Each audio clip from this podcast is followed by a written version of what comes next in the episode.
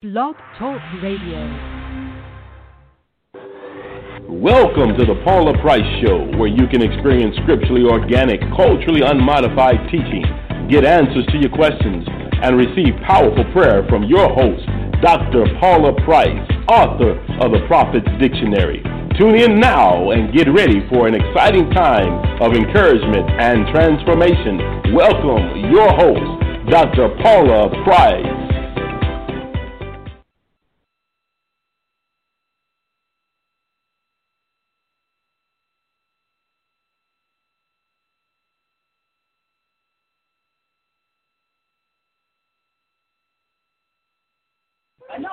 Know the guy isn't dying over here, and but hey, we're we're here. We're having a pre-show. It is going down. It is going down in the broadcast house of the Jesus and Paula show. Uh, Paula, that's right. If you traveled anywhere south of the border or out of the country to our Latin American nations, it is Paula. Yes, Jesus. Okay, and so I'll tell you what, we're talking in the pre-show today.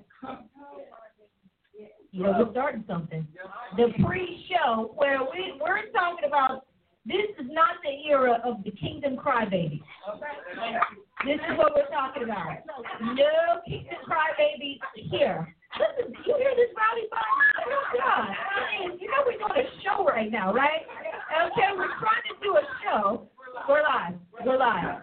How y'all doing? Okay. we are really loving life right now. And if you should be living in Tulsa and you're not, what's your problem? Get here. This is not the era for kingdom crybabies.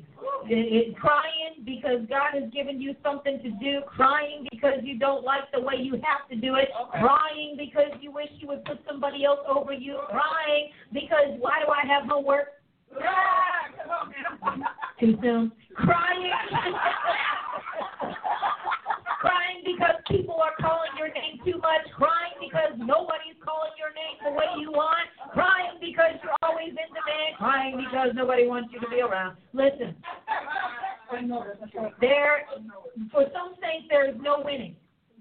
There's no winning. It's, it's oh, nobody called my name. You're crying. Then everybody is calling your name. You're crying. And then you're sighing. And then you start lying. You get out of doing and doing what God gave you to do.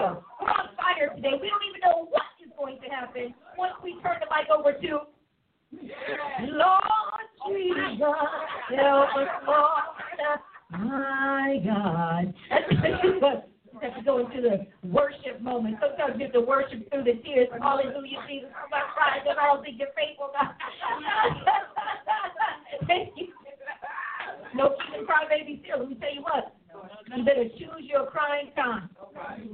Shower, good time to cry. Water's already hitting your face. You know, you can't even just wash your woo, wash your face in the morning. Okay, pillow time.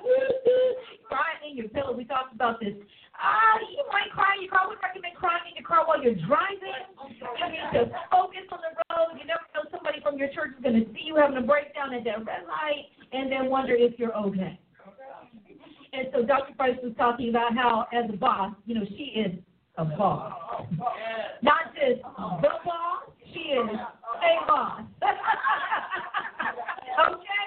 And when you work for the boss who is a boss, then you can't come in with that sorry. and see, when you work for a woman, people think that, I don't know, they think it's going to be an easier time, and, and you understand hands and let's help her. And that's not how any of this works here or with anybody who is big and strong. I remember back in the day, I had a friend of mine who uh, worked for Joyce Meyer Ministries, and he said, "It was so exciting." You're like, "Oh wow, this was probably about 20 years ago." And and first thing you find out from Sister Joyce, he said she was like, uh, "This is not talk time. This is work time. We don't sit around talking here all day. Get to work." And in our office, when we launched as the university and the school and everything in the early, early, early days, it was I was always policing the staff, wasn't I, staff? Yes. Policing. This is why we're still talking here. Why we we're not here to talk about yesterday's church service. You do that as on your lunch break, which I believe everybody already had. So you didn't talk about it then, then you'll talk about it after work. when I hear talking going on too long and this thing and it's not business and we're talking about the wind and the world and this and that and the Holy Ghost, um, did you get your work done now? Because we're here to work.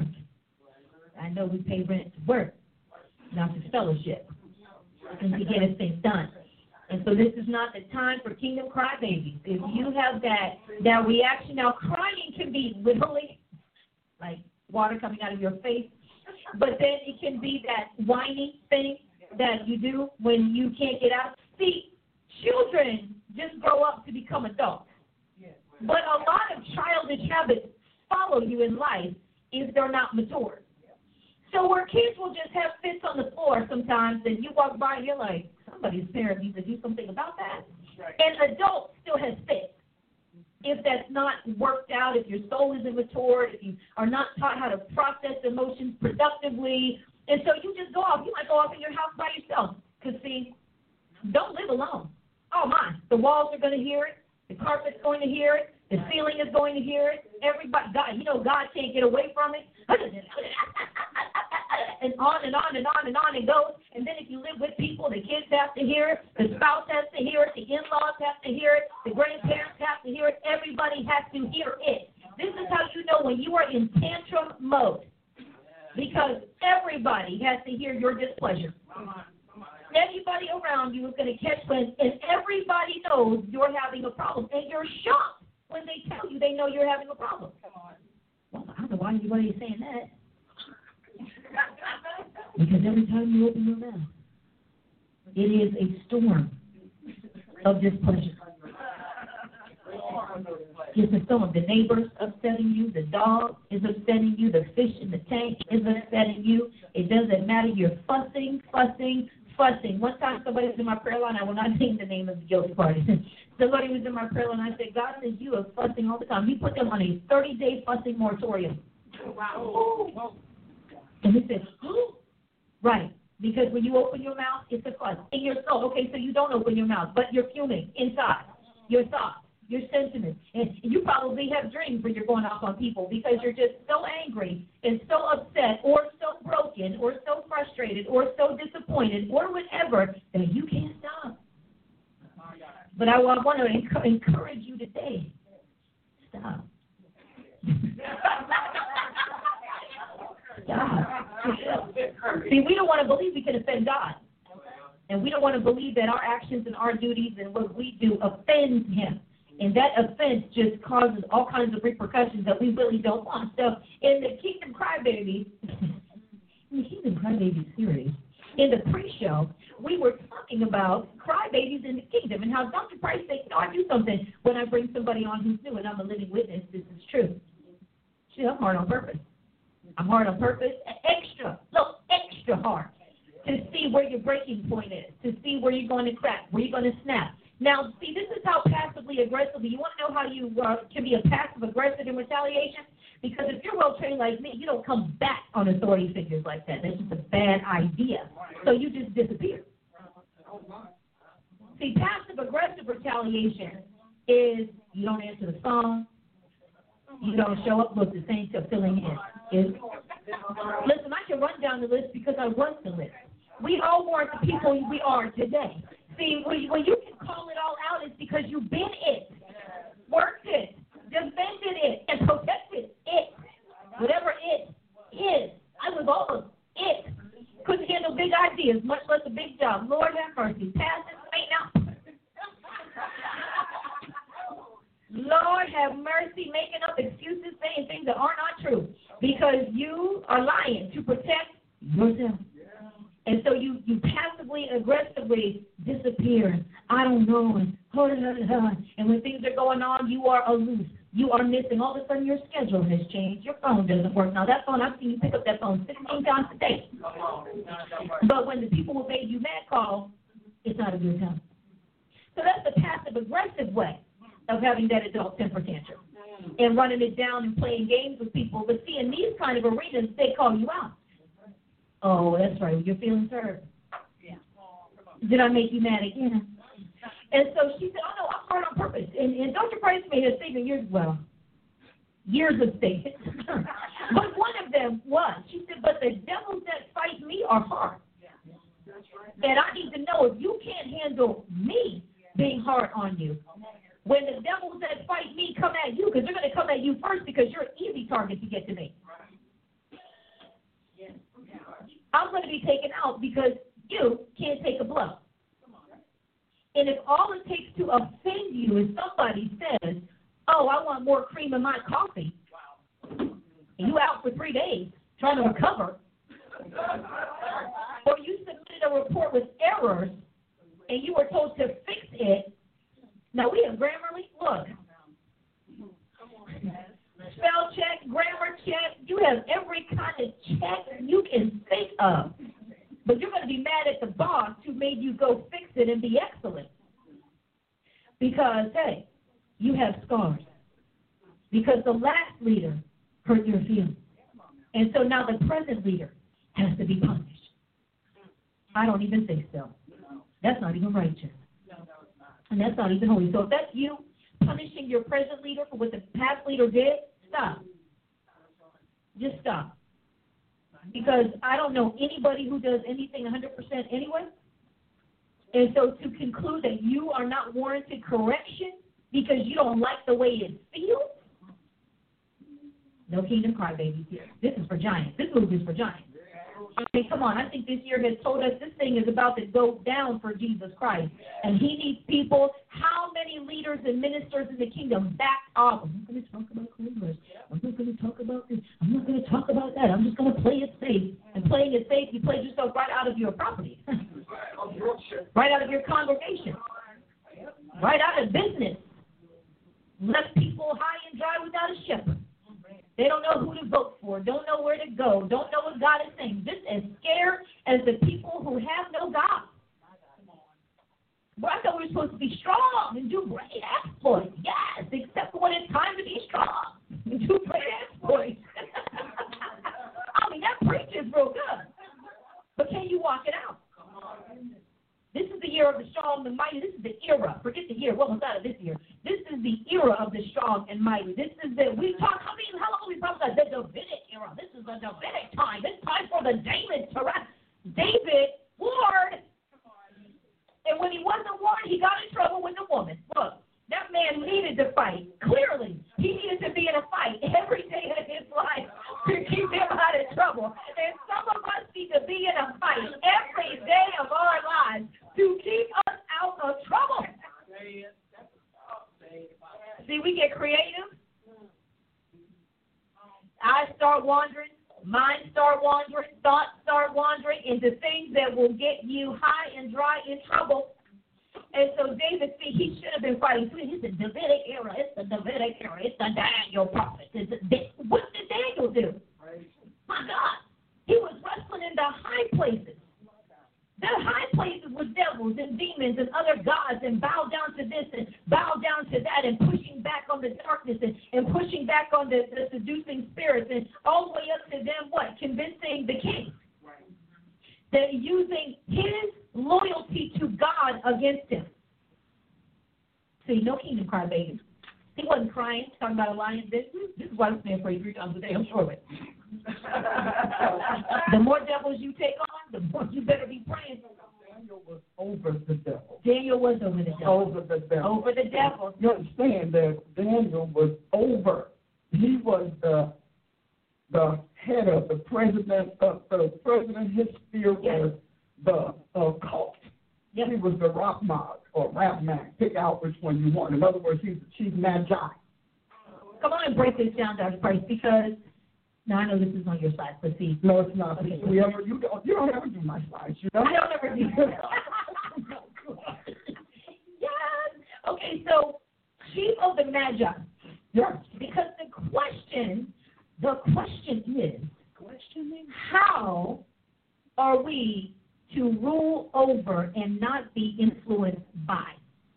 Well, Daniel established himself first of all in training. You know, however you do training is pretty much God going to tell you or record what you're going to do when you're in position. So Daniel, who is, you know, he's deported along with everybody else in the palace. We think he was just a novice, just sitting around. He wasn't. He was serving the king that just got, you know, dethroned. And so he was serving the king, so was his three so were his three friends. So when Daniel was brought over, because what we don't know is high powers don't want newcomers. Say this one more time, please. Wow. Say this one more time. High powers don't want newcomers. Somebody didn't say. You guys writing this? Okay.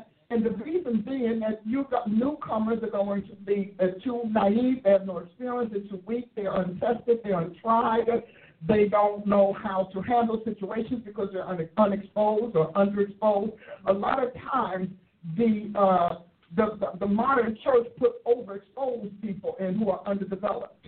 Ooh.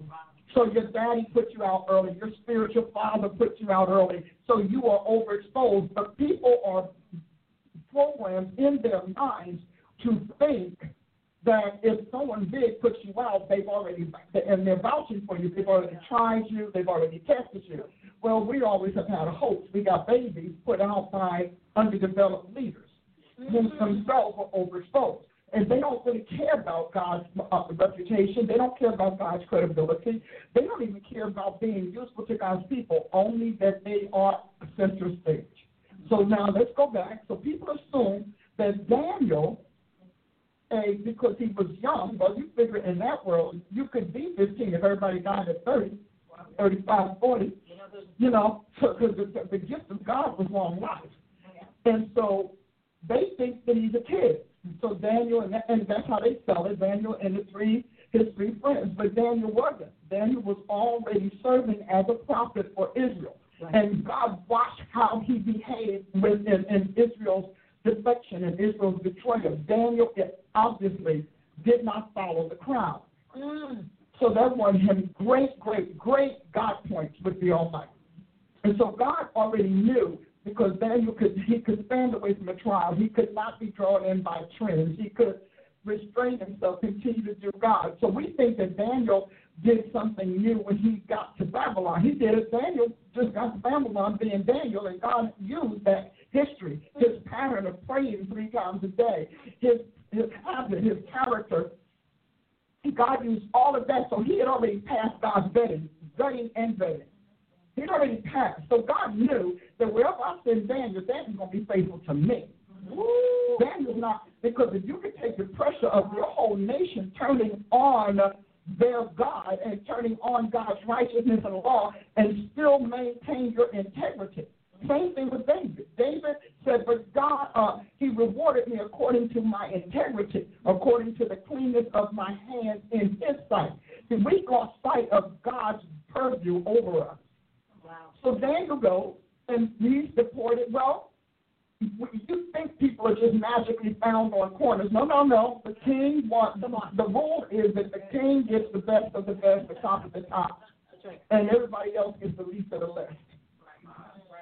So Nebuchadnezzar always wanted the best. He, Nebuchadnezzar was known for having a huge spiritual staff and having getting because at that time intelligence was not just technology and wiretapping. Intelligence were the prophets and the spiritual ministrants of the land, their access and their view of all of the deities that are that were at play. Because the time he took another nation, he took the deity. That's why him and God fighting was so interesting. So Daniel and, and so the people wanted to find the best of the best. Well, they did. I mean, they he, he asked around, he figured it out, and whatever. And so he found that Daniel and his three friends were the most faithful and loyal. You know, I look at the people getting involved in this whole agenda to take out the United States. I want you to understand that the people who, who are trying to get, they're not going to want you because they already know you're betrayers. They already know you're traitors. So they're not going to want you in those seats that they're promising. Uh-huh. so, you know, so Daniel was found faithful, and, and leaders, monarchs, want loyal people. So he finds them. So what does Daniel do? He puts them, they put him in Nebuchadnezzar's prophetic and spiritual training program. This is a royal program. Royal means it's not off the cuff, it's not overnight, it's not just in the weekend. It's, it's a program, a regimen, and it's a regimen where you are isolated, because that was the way then. Jesus did it with the apostles, where you are isolated from everything else except the world that you're being groomed to rule in or to lead. Mm-hmm. So they isolated. This whole thing, we're going to go home at night and come back the next morning and go home, watch TV, do whatever we do, and come back. And that's not how they train. Mm-hmm. Military. And so, because as far as I'm concerned, everything was military because your land could be taken just like that. So Daniel turns around and they he he he it's the residence 100% residence training. Mm-hmm. And Daniel turns around. I love this. Don't you love it? Yeah.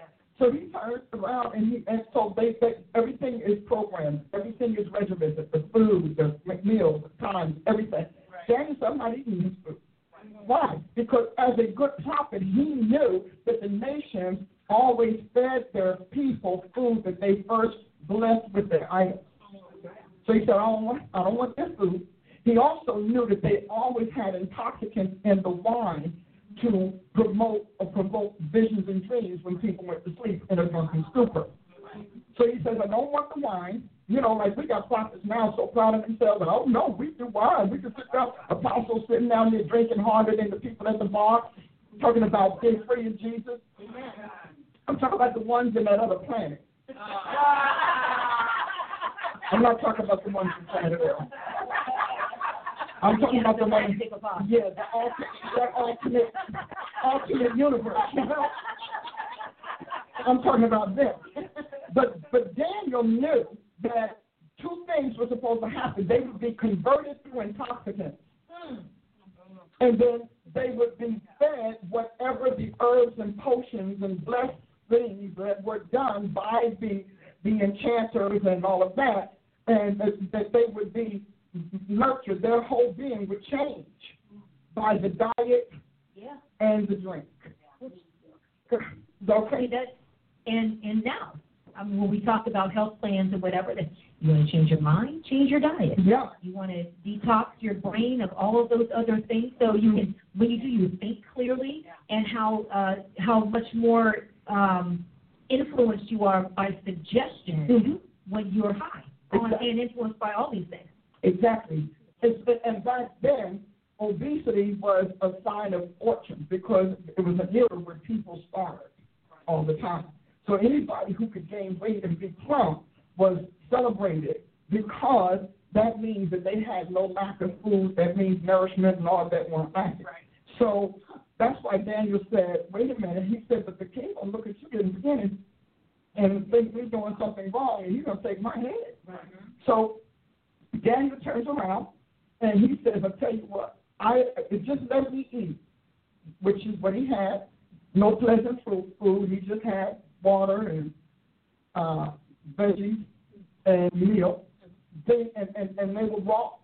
He did not have anything that was raw. That's why I don't even think he had bread. But in any event, he had what came from earth, what, what they hadn't processed, because everything was demonically and devilishly processed so that all of the gods that were speaking into Babylon would have access to him, to his prophetic faculties, to his mind. Because we bless our food We bless our in the name of our God. Exactly, but they didn't just bless it. They put various things in the food, potions, uh, you know, uh, hallucinogens and things like that, so that they yeah, everything was fine, you know. And so, and so that by the at the end of three years, whatever they entered the program with, as with any program, objectives and outcomes, whatever they entered would be different. They would be totally transformed into a Babylonian prophet or messenger or spiritual minister. Come on. Jesus. My God. So when you hear me talk about what y'all watch, the movies you go to, and all of that, because those are also blessed too, or not they whatever. So we talk about that. People say to me all the time, I don't understand because Jesus drank. Jesus came as God. They could have gave Jesus a vineyard. Jesus would have walked away like what?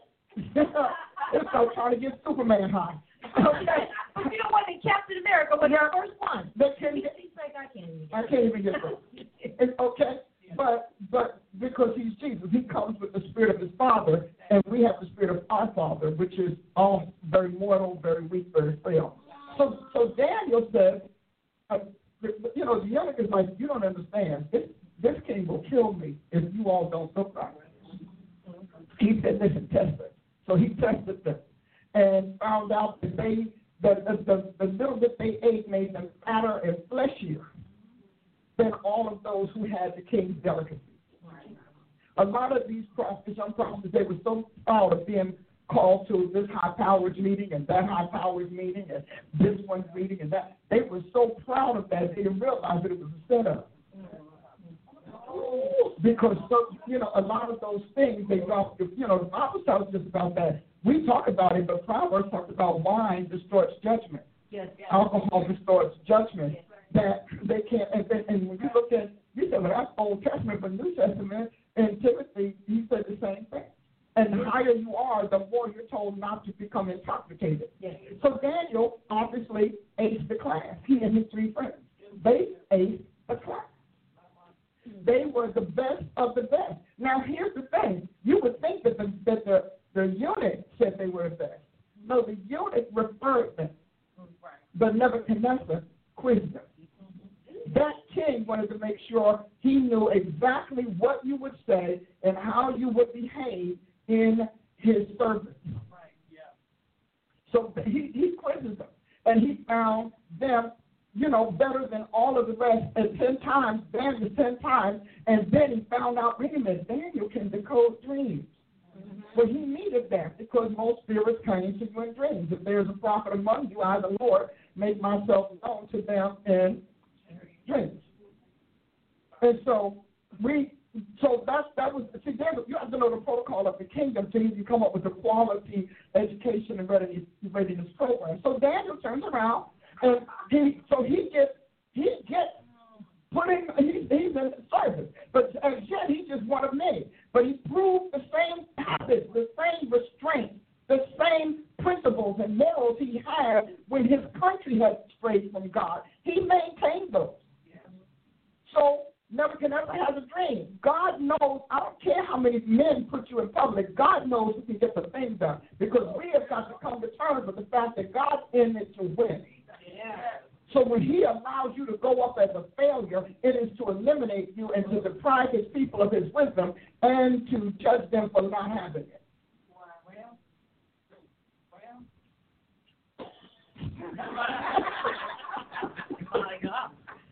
So Nebuchadnezzar has this dream.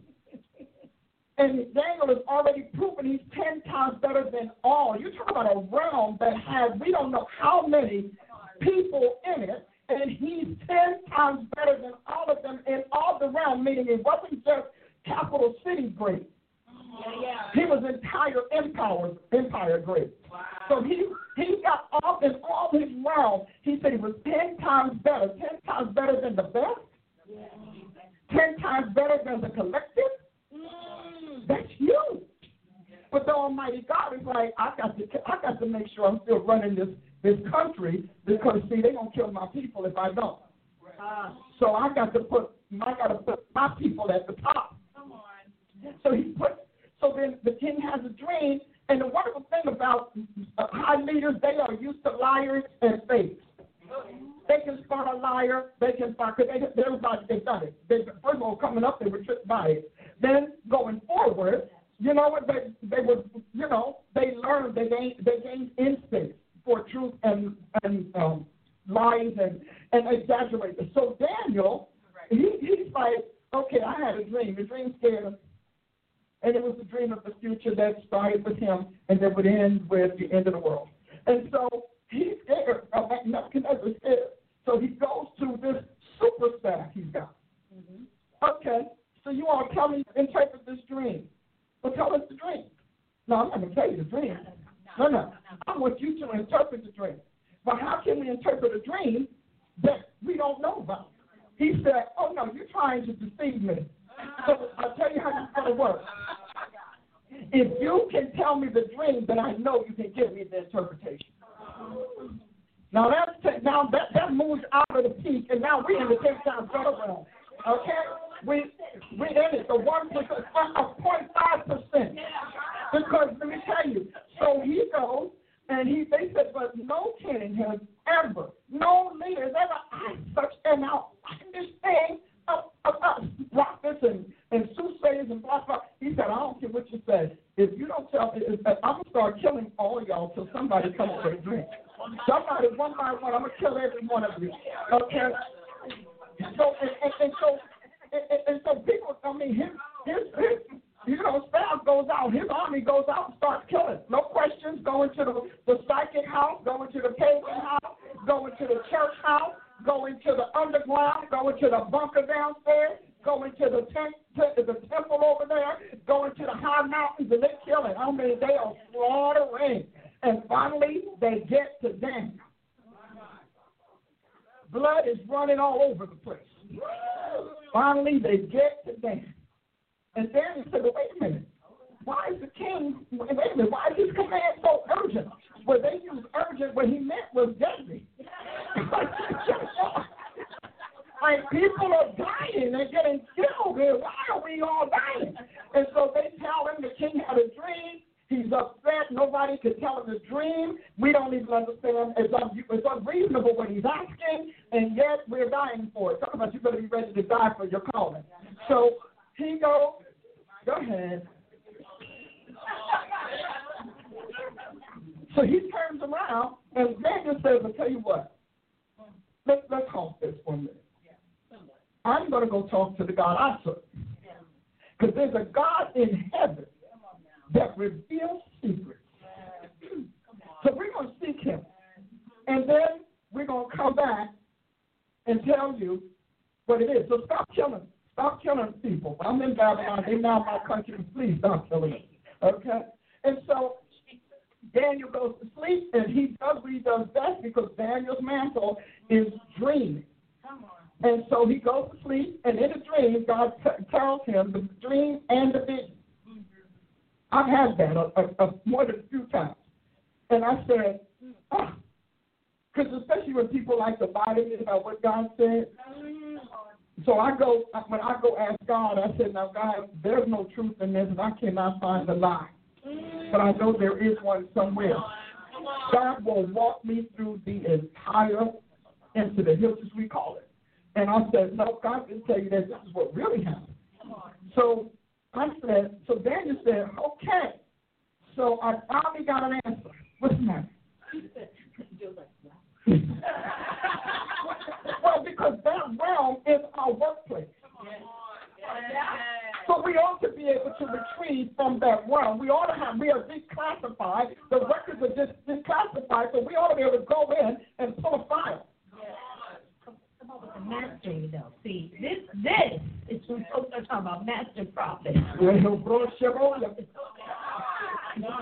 so I don't I don't operate like this. This is where I'm stationed.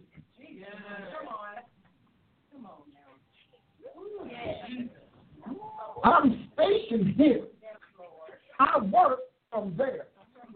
So I'm in God's office. See, if, if we don't get into Jesus' office, we'll never be good prophets and apostles or messengers or ministers. The Bible says that in the days that they were doing the Bible, they called messiahship an office. So I got to get into his office. Ship means office. So I had to get into his office. Or what did you come up with? With, with prophetship? Prophetship. And it's a word. Did you know it's a word? We found it. So Daniel, even though he was assigned he was obviously set in Babylon, Daniel had access to God's office. And he said, There's a God in heaven that reveals secrets. Can you imagine when he was back in Israel trying to tell God, we we blowing it. Guys, we're gonna get put out of here. I'm telling you, our God Yahweh's hot and he look, he's already looking at He's getting back on the way. You see? Look, and they couldn't hear because they were earthbound messengers earthbound prophets, and earth has to have special access to him. Ah. And all, so his countrymen and those prophets that were in his Nabium did not have access, did not have clearance. And so Daniel goes and God tells him the, the dream and then gives him the interpretation. So he goes to the king because remember, kings back then, monarchs back then were deities themselves in their own right. They became monarchs and rulers because the, the, the gods of the land entered them. I'm just saying. you got a bell. Yeah, but yours is this easier. so he goes, he's going to a king. So this is a live or die, do or die thing. So he gets the vision. He said, I thank you, Lord of heaven and earth, and I praise you for doing that because God has a plan. The man has a dream for God to literally deposit the future in the planet, but God has a bigger plan. I need to make sure my people aren't killed. So I have to put my people on top so I can regulate these devils that want to take out Israel. Now they may be on punishment, but they're not on death row.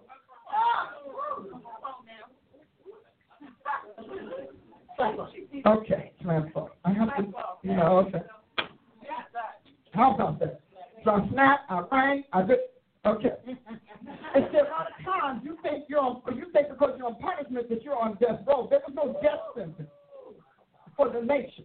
So he, God is like, I have to keep my people alive. See, if you don't know God's motives, then his, his message will get by you. So you keep, because we keep thinking our message and our motives are what God is bound to. No, God allows that until you hit a destiny point.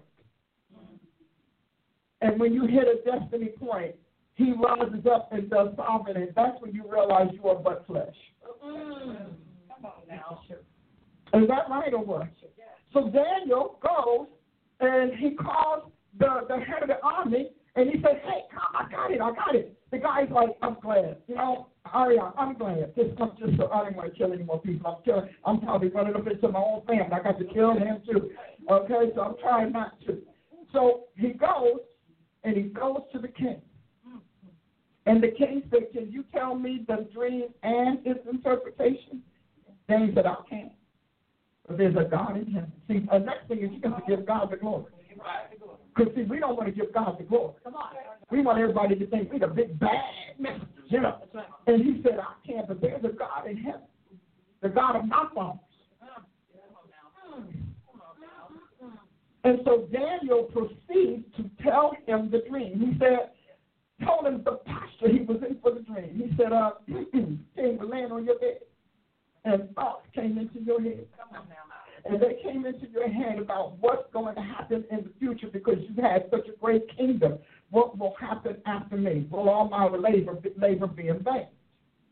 He said, and so from those questions, you got a dream, and out of the dream, from the dream, God inserted a vision.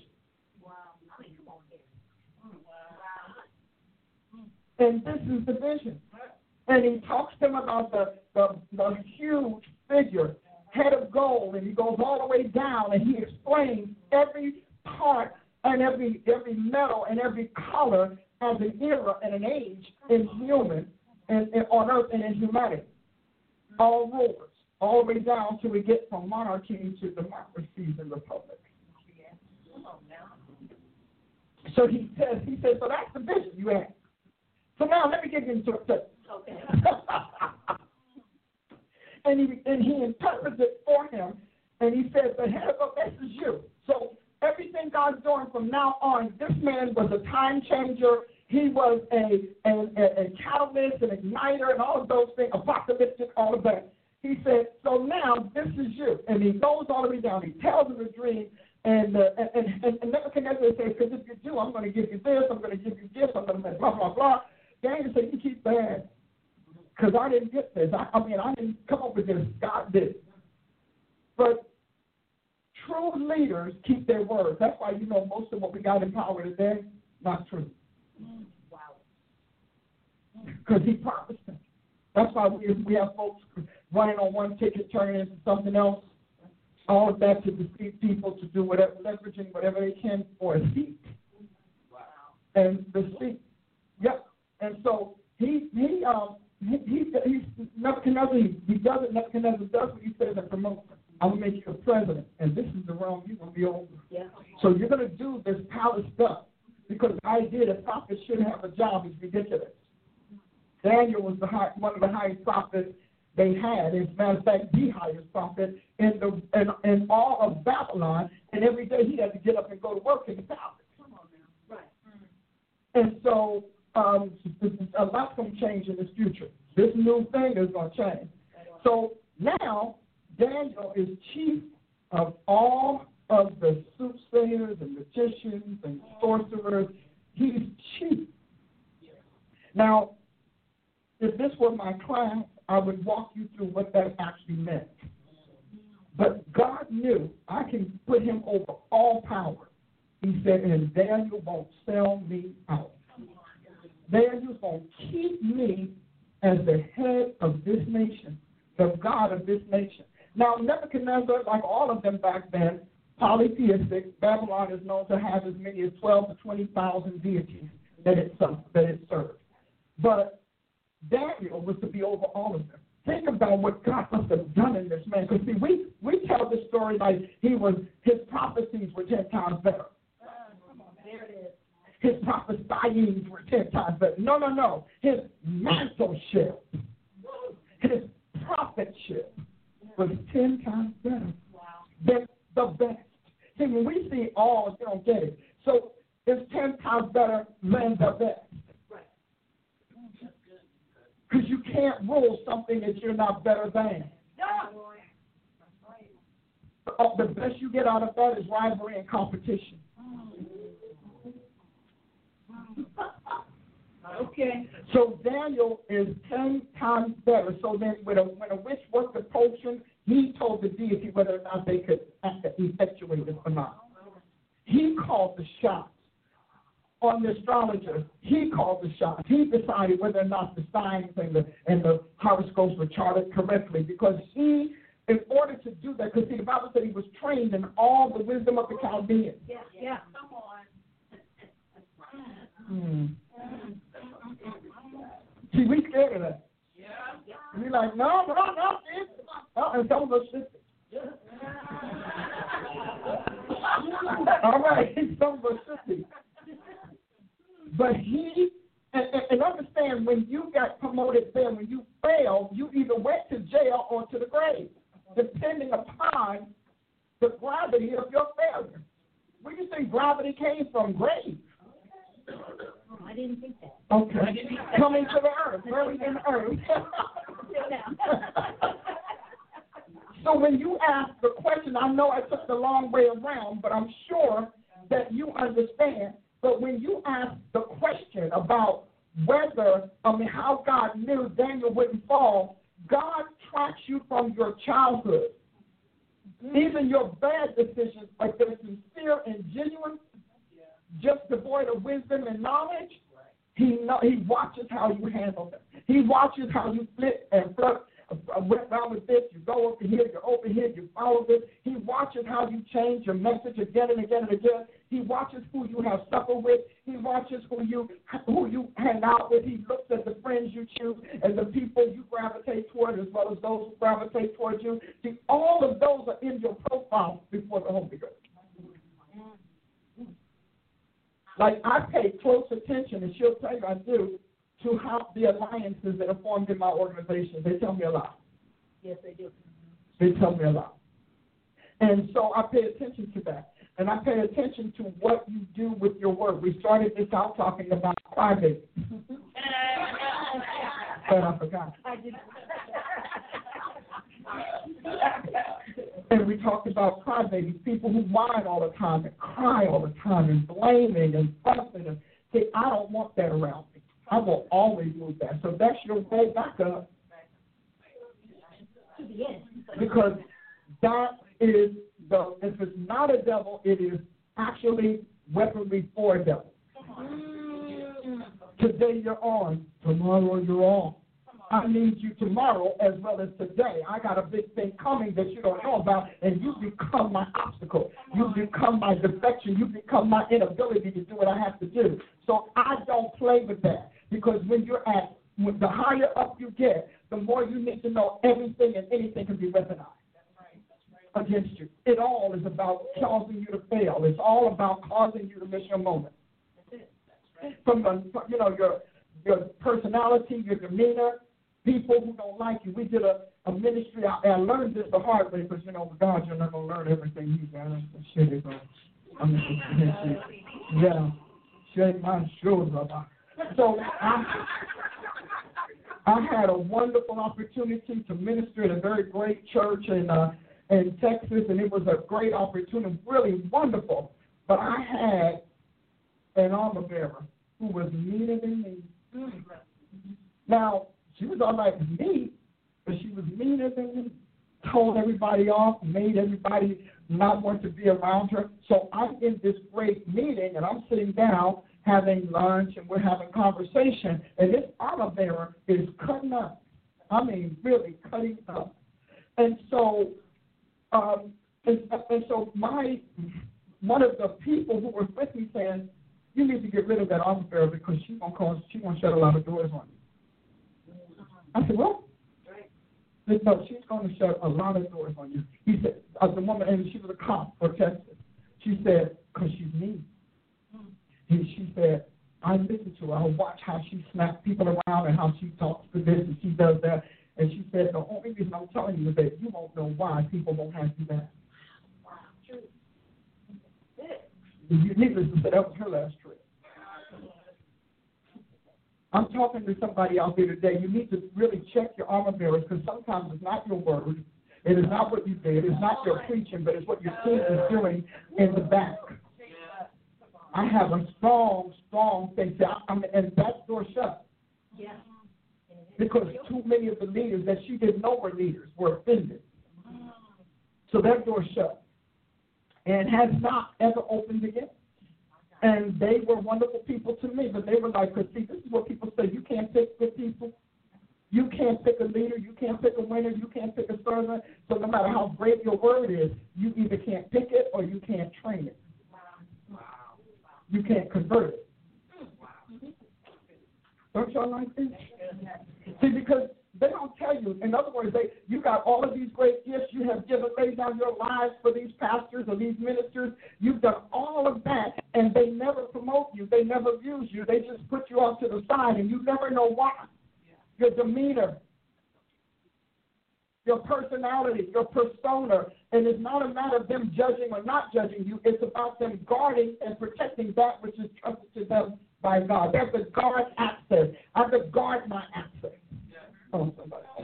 Hit a bell, daughter. Got a bell. Oh, can I talk now? Mm-hmm. My goodness.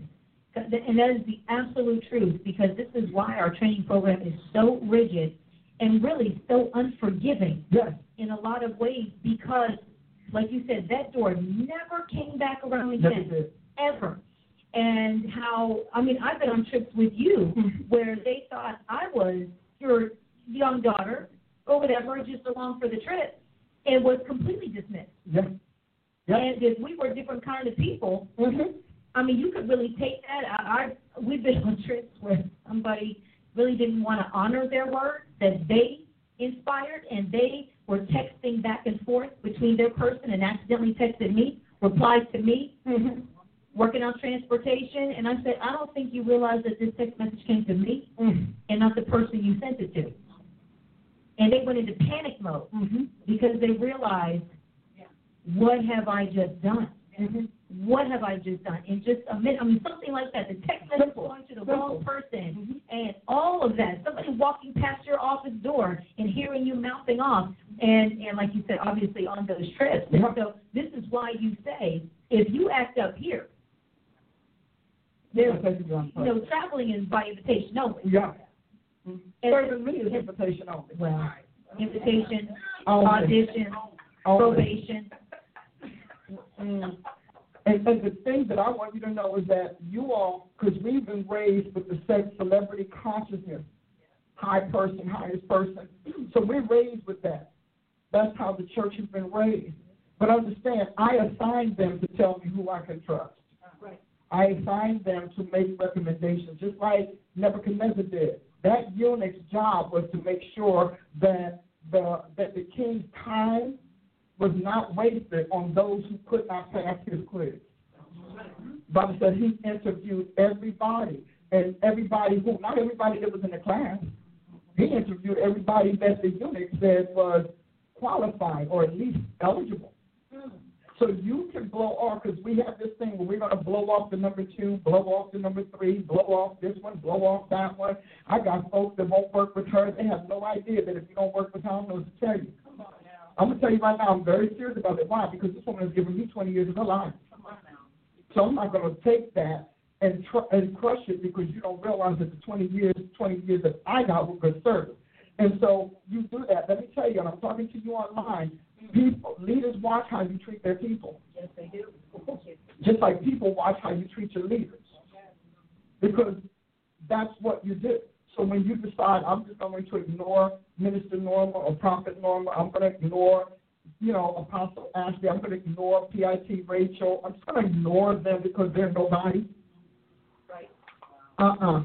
Leaders, if they're if they're trained themselves, they go through a lot to pick the right person because the last thing we want near us is problems.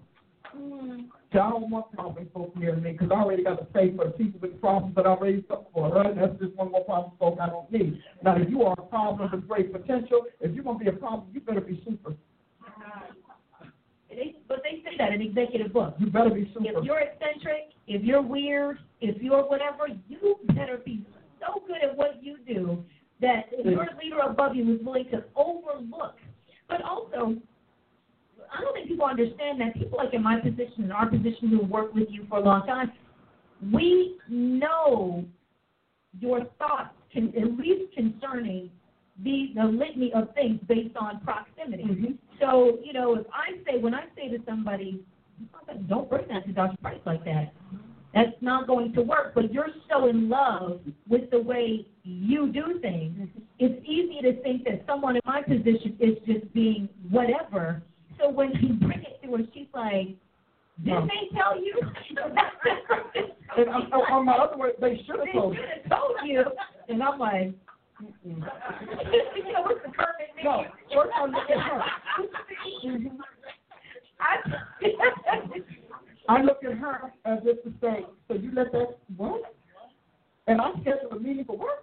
No, so I'm not doing that. And I don't need it because the reason you choose health is to offload you, yes. not overload. And some of you all, a lot of attendants just overload you with burdens and overload you with problems and overload you with issues that you have already purged out of your life and got out of this. So I don't want to start all over again. I told God I don't want any more novices. No, no, no. I'll stay with you guys because it's too much work and it sets me back. You know, I forgot. You didn't tell me. I didn't know. Nobody said. I don't want to hear that. One of the things you're supposed to be is a problem solver. You're supposed to anticipate. You're supposed to be in my. You're supposed to be in my next month. This one's in my next month. So I don't want to hear that. I mean, nobody said anything. Novice. Mm. That's all I know. Give me that excuse. Come on, please give it to me. Tell me. Well, nobody told me. Nobody said. I didn't know. And what is my least favorite? I didn't know. Don't tell me that. Your job is to find out. And if I have to, if I have to remind my brain and your brain, one of our brains is unnecessary. Yeah, that was your favorite line. But if I'm doing your job, I don't need you. then I don't need you. No. See how this works? No, I don't, we, no, we do me, but but but what Nebuchadnezzar had, what we don't want to accept. Can I say this? Yes. Is that how people don't start with novices and neophytes and apprentices. They start with the accomplished. They start with the achieved. They, you know, they start with somebody who's always at the top of where they are. It's just that that top is below where they that person is. And can I say too that good leaders, because I've seen people you you talked this before, and then they will not do the work that you did and still demand the fruit of the people. For example, uh, you, now she Dr. Price trains her. Now back in the day, oh, we had leadership training every Sunday. after church. What we get first Sundays, we had every Sunday after church. She prepared books, PowerPoint, studies, training. So when she said, you should be able to figure this out, it's also been because you have equipped us Exactly. and armed us to be successful in our job. So when we come with that kind of thing, it's like, oh, you're just being lazy. You didn't retain. You didn't go back and study.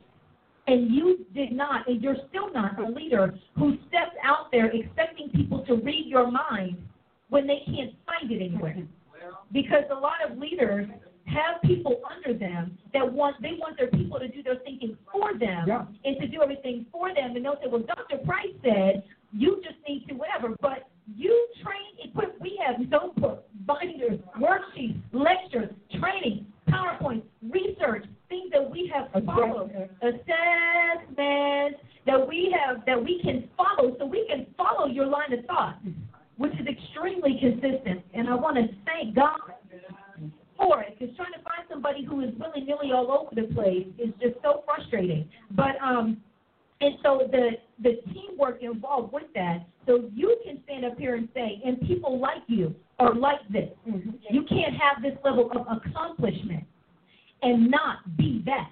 You don't trip up on this kind of success. You might have a one hit wonder, but that does not equate to an empire. And so when you're sitting on what you are sitting on and have done the work that you have done, you can say people like you, which is what you're talking about, are people in that strata, not just people at the top of something, but those who have worked and earned and built to say. So, because you've seen it, leaders who will say, "Well, I tell my people the same thing, and they don't deliver anywhere," and you're like, But you don't deliver. Well, You don't deliver for God, so people aren't going to deliver for you. Well, You will only get people to deliver for you when you deliver for God. So if you feel like leadership is you telling everybody what to do, barking order, orders and, and whatnot, that's bossing. That's not leading. Because people follow. The reason that God uses the word leader is because you're out front, you're conspicuous, you're seeing, not running out the door, going home, laying down on the phone, sending texts and carrying on and that. No, no, because you know people are doing that, you know. And so, but see that telepathic leadership.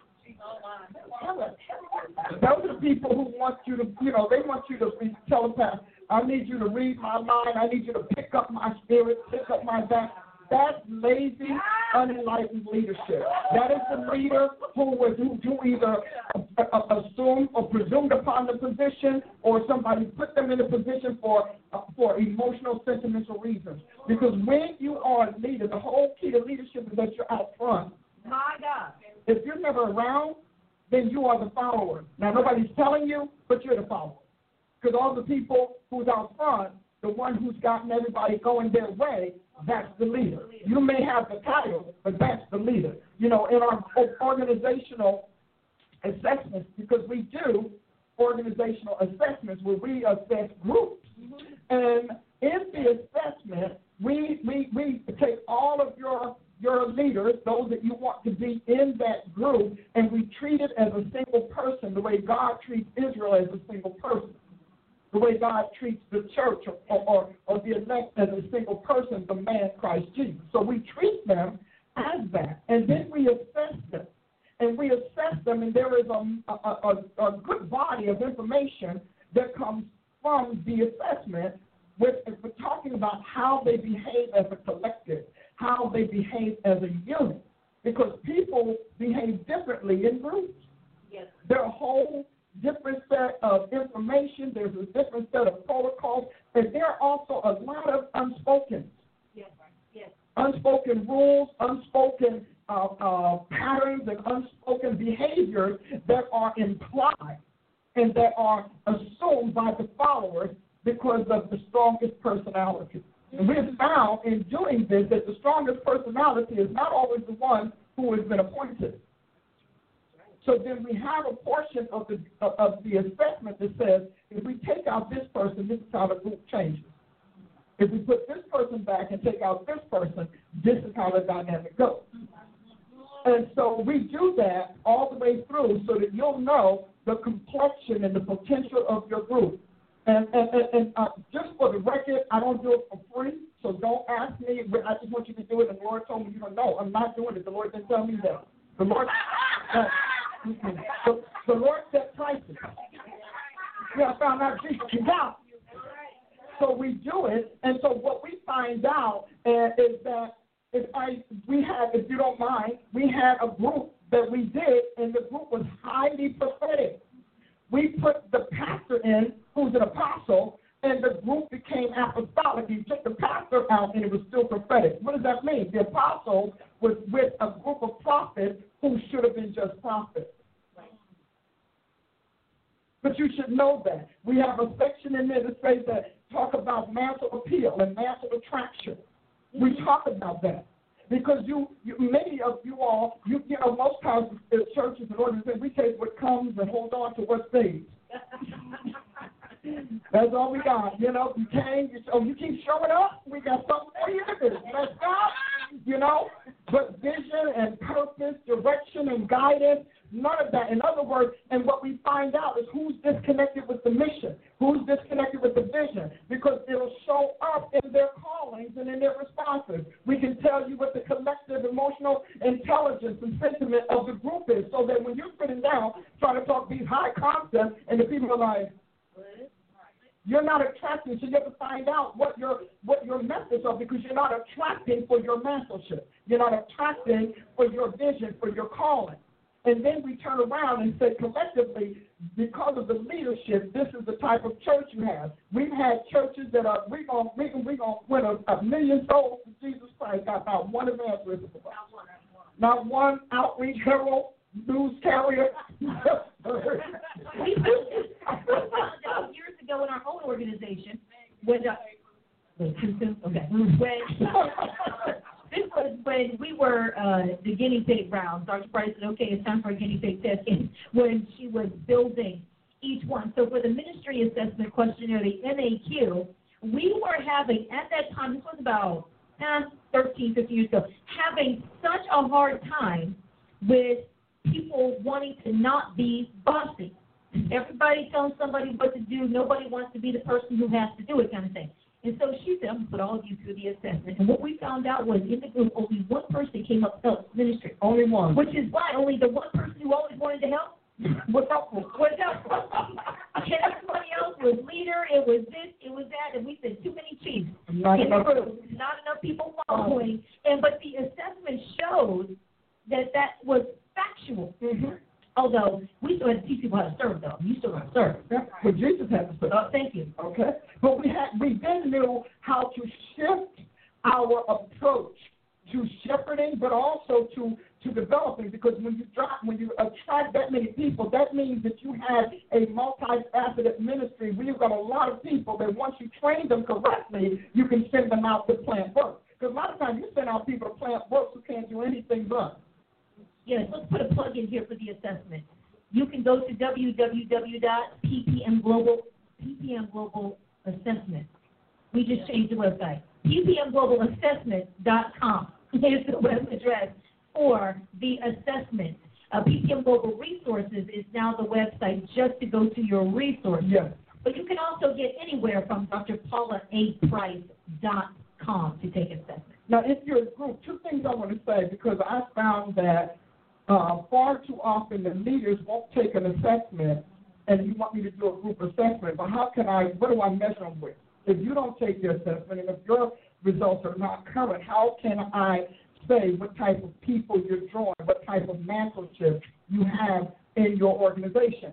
So, if you want a group assessment, do not send your people and stay home. Okay, you need to take it. Now, let me tell you something that is really powerful. And as yet, we've not had any group. No, I'm sorry. We've only had two groups who wanted to invest in it. We have something called your uh, organizational compass, and it is a compass that tells you exactly how to build your ministry. It tells you from from the vision based on the people that you have or what you attract, because there is a different segment for what you attract. And so based on what you attract, it will tell you if you stay with this group or based on how your results are, okay, but, based on how your results go, this is what your compass is. Now, if you're going to revamp, if you're going, a lot of us, we have opportunity to revamp and restart because, well, God has stopped us and restarted us. So this is a great opportunity for you to do this. And if it's worthwhile, great organizations don't go in the blind, which is unfortunate about churches. Churches love working in the blind, and we don't call it the blind. We say the spirit. It's the Holy Ghost. No, it's blind. Blind faith is wonderful, but blind faith still needs conspicuous facts. Tangible facts. And so, you know, Jesus did not just operate on blind faith. You understand that the man came here as an expert in humanity. He came here as the maker and creator. He already knew. He knew the devil. He knew the spirit. He knew he knew why uh, what devil made death, what devil made you. He knew that. So he's operating on a highly informed platform of an experience of the creation that he made. So he knew how to even modulate his voice for different things. Because he's the, the, beginning was the Word, and the Word was with God, and the Word was God. So the fact of the matter is, a lot of these pastors, you're leaving your your ministry because you went on blind faith. You're leave, you don't want to. I don't want to serve. I don't want to shepherd because that's why you went into all of those antics. But this conference will tell you this here works for you. We have an amazing one for uh, uh, uh, how, to, and, and of course for how to found and maintain an apostleship church. We have one for a prophetic church. Because of you, you can't just go with just one type. And that's what we've been doing. You know? So everybody's evangelical, everybody's charismatic, everybody's word of faith, everybody's denominational, everybody whatever. And you're doing all of this and you're doing all and you're following the program, but it's not yours. You know, just because we have a, a, a, a you know close to a millions of people with type B blood doesn't mean everybody's the same type B.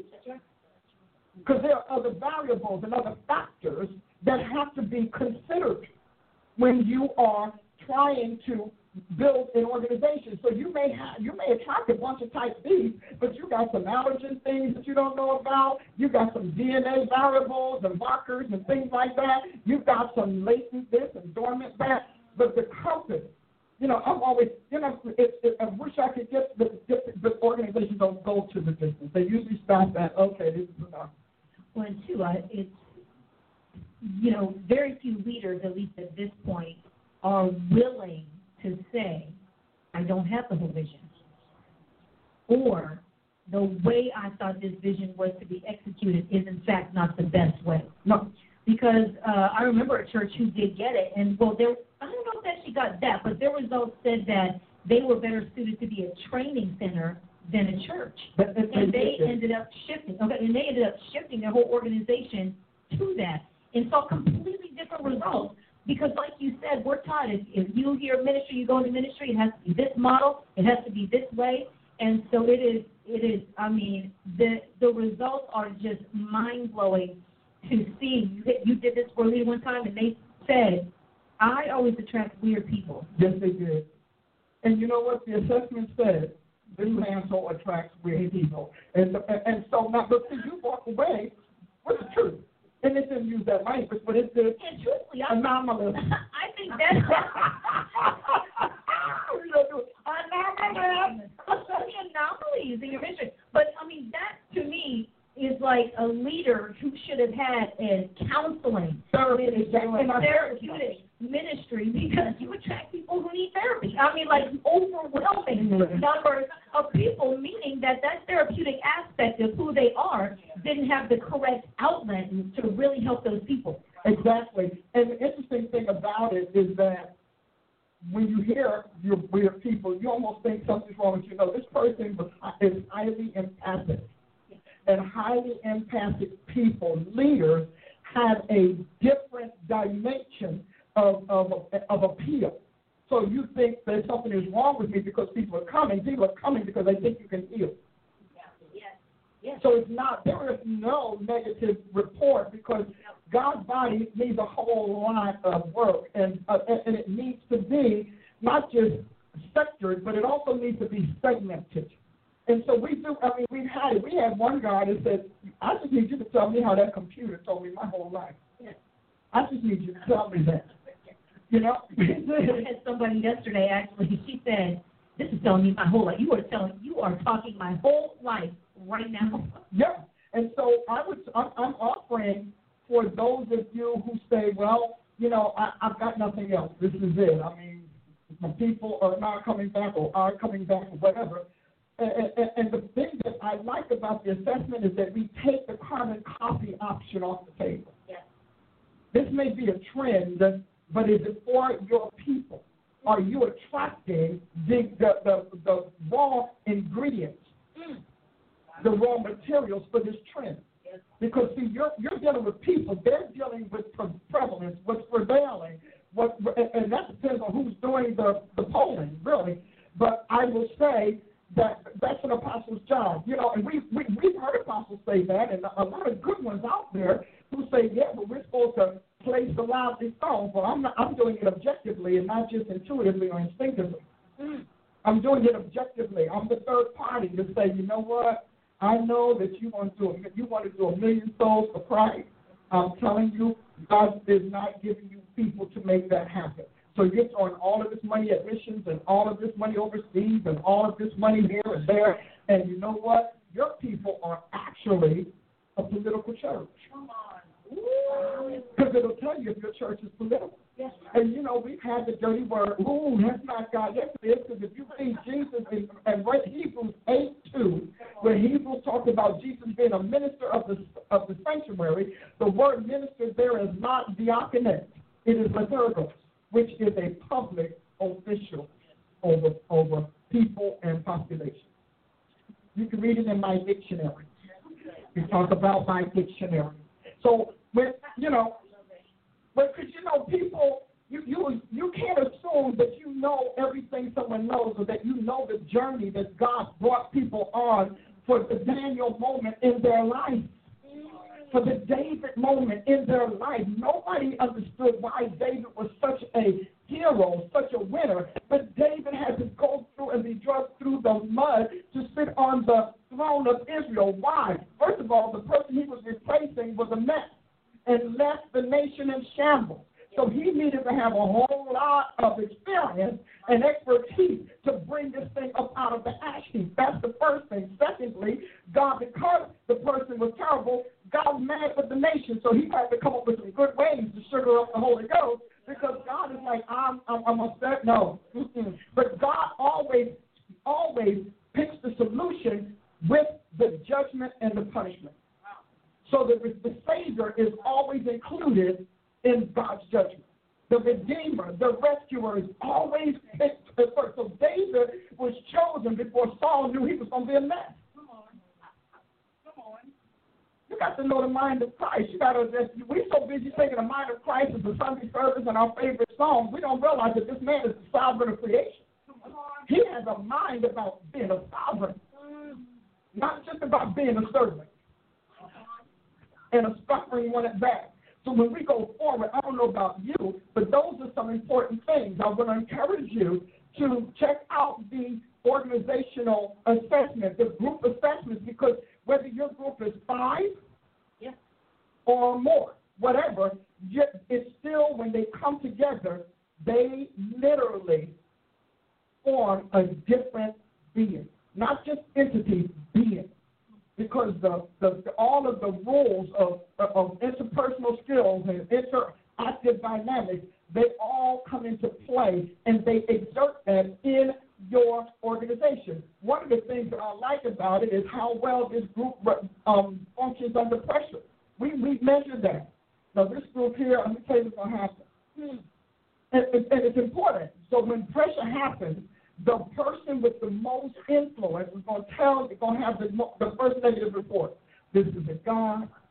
We don't know why we have to do this. It doesn't make sense. I mean, come on. We don't have, I mean, we serve and we volunteers. I mean, what do they think of us? See, the first person to talk is the one who tells you what the group is going to do next. So you need to know. So, and then this is the person that said, well, I'm not coming or I'm not staying. And so what does that mean? That means, uh, you know, X amount of times, your annual event, your your big moment, this, this group is going to follow, falter and follow the leader. And so, and then, or either you'll put a leader over them who has absolutely no appeal to the group. Right. That's pretty bad. Or you have somebody over them who just is disliked by the entire population. We just don't like them. They just don't. They don't answer well. They don't. You know. They don't care. Whatever. So you need to know that. So we'll say something like five out of ten times this group as a unit. Now the individuals may do it, but as a unit, they will not complete what you. They won't perform up to your task. Wouldn't it be nice to know? Now, is this now? So let me just say something. I think we should bring this part up. This is not for you to fire anybody. This is for reassignment purposes. Because all it's saying is that what you thought they could do, or the measure in which they could do it, is not not equipped or not qualified or of the caliber you need for what you're trying to accomplish. But if you are going to do a group organization, you need to be part of the group because you are the baseline. You're the plumb line. You're the premise. You're the foundation because we're measuring the people by the people and not by the leaders. That's good. If you are interested in sending a group through, email us at admin at ppmglobalresources.com before you send anybody Yeah. through the pipeline. Thank Before you. you do it, because we will actually set up an account for you, a name for your group, links for your group, all that kind of stuff, so that when those results come in, they will be filtered in. And we need the names. There's just uh, uh, some ad, ad administration that needs to happen to keep it in order. Because here's what happens: other people from the organization will hear about it, and they'll take the assessment. They'll tell they're know from the organization, but they might not be in your leadership team. And so we want to make sure that only those that you want to uh, get the profile for the leadership are included in that. So it's very, very, very important that you, as the leader, the person who makes the decision, yes, thanks, and Prophet Charles posting on there as well, admin at ppmglobalresources.com. Uh, you can probably talk to her about this. Um, she's the one that makes the Yes, she is the chief prophet and she's the chief accountant on the accounting for the organizational dynamics of the assessments. And so you want to do that so you as a leader get all the information. If you're somebody in a church right now who's watching it, you're not the decision maker, you want to take your assessment right now, you're part of the leadership team, okay, whatever, but just understand when the group comes through, we need to know that you just took your assessment. You need to be a part. So there is that. And you know, I uh, what I love about the assessments too. Even you said they're not for firing people because they're not, but they're for appropriately placing. We have somebody right now who is in the uh, training program for one office because they were told this is who you are. Somebody put them in and they were under uh, another prophet, put them in jail, kind of stuff, to find out that is not their office, that is not their support, that is not their environment. It actually does not register mm-hmm. as anything dominant, but they always knew it. Yep. They knew. And how people all over the place, they said from sun up to sundown, they told them, you're a prophet, you're a prophet, you're a prophet. Within themselves, they knew, I'm not a prophet. Took the assessment, and it said, you're not a prophet. And you know what, they're like, praise God. because I was getting nervous about being. Because I wasn't getting prophecy. Okay, that's exactly what they said. They said, I just don't receive the word. Now, they said, if I pray, if I come out of intense intercession, I can hear from God. But that whole other piece that other prophets do is not me. No matter what I do, it is not me. And I tell you what, it was a relief. Like, okay. And now, what preparation I be in order to develop the mantle that I walk in? Well, and it's, I'm glad that you mentioned that because in the uh, the PHU, and I think a little bit in the MHU, we have in levels. For example, you may not be a prophet, but you may be a prophesier. Yes. If you may not be, a, and, and you may only be a prophesier because you're an intercessor. This person got that prayer, intercession, opened up and released a word, a prophecy, a prophesier. Because a prophesier can't invoke the word. They cannot make the word happen. They can only announce. They're the herald. Yeah. So they're very heralded. So that's a prophesier. And you need special, and the second will say, well, you know, you need particular to get stimuli in order to get a word from the Lord. A prophet is like the person at the bank. They do not have to go to a home office to try to figure out how to take your deposit and process it. So that's one of the things. So, and then we found that there are people who are put in the prophet's office because they can respond to that stimuli. Yeah. But what happens is they only have that as a, as a, a support for their intercession. For example, here's what, how it works. I can give you a little bit of an example. So you're praying. You're praying for me. You just love me so much. Come on, come on, come on, come on. And then when you finish, that's that acting degree. that's that acting degree. Okay. Every now and then we have to let it come out.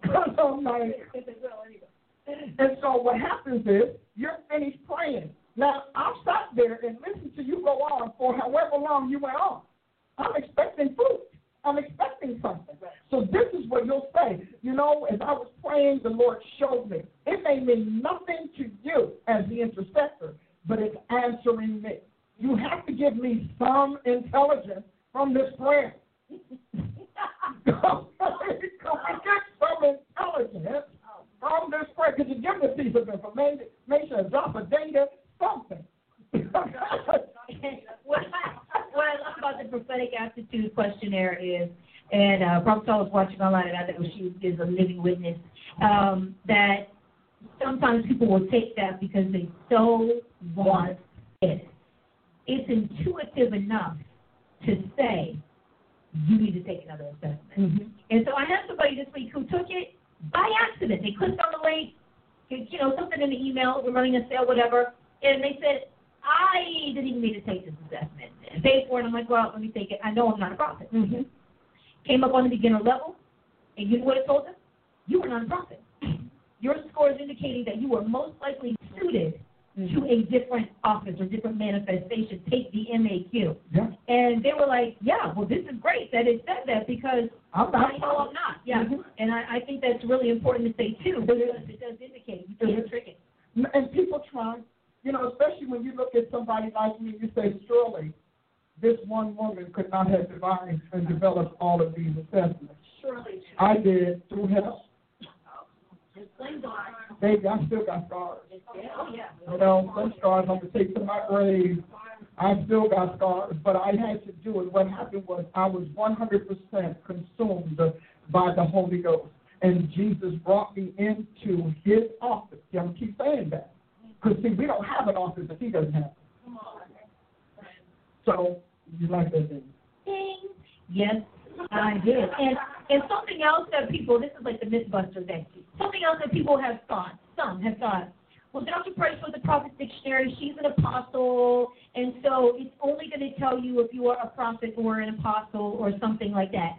No. No. It is all in there. This assessment will tell you if you're called to the sphere of business and finance, the political arena, leadership, in the church, out of the church, Education, therapy. education, therapy, all of that. If you are a prophet en route to the office of the apostle, if your scores hit it the right way and your your choices, I should say, not your score, your choices indicate that you are, that will show up. Mm-hmm. And then if you're not, it will say there's no indication, even though you're apostolic, there's no indication that you will transition into the office of the apostle. And so, I mean, it is there. it's, it's amazing. I love. And, and, and let's let's go with that.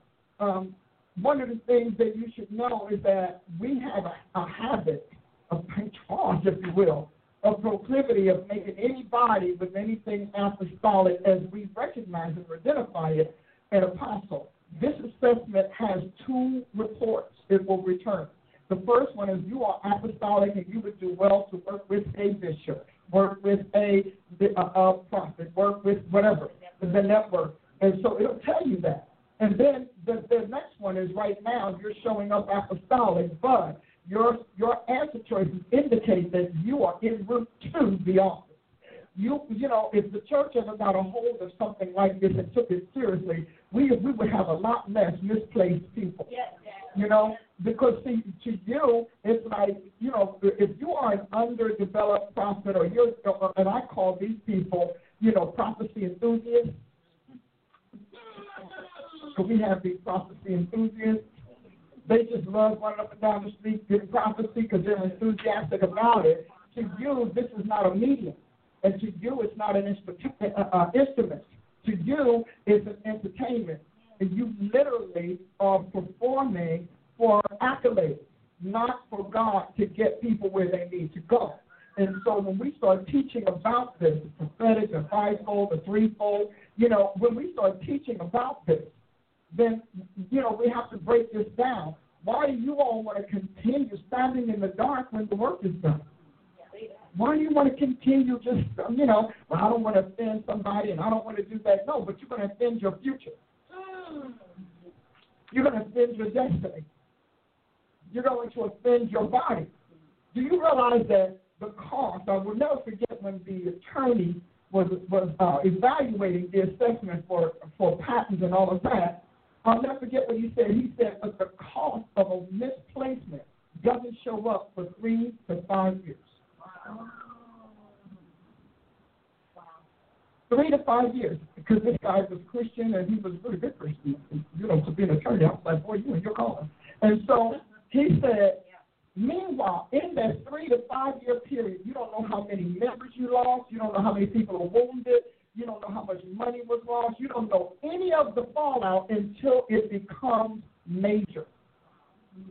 And when it becomes major, and you look back at the so and so family who did not want to return, you look back at the doesn't what leader who just stepped down without any explanation, and all of that. And then it's, it's after the fact that you find out that this person you had in position was detrimental to everything you were doing, and that they held different views, and so they had their canned facade for you but behind the scenes, because you know you can only fake it for so long.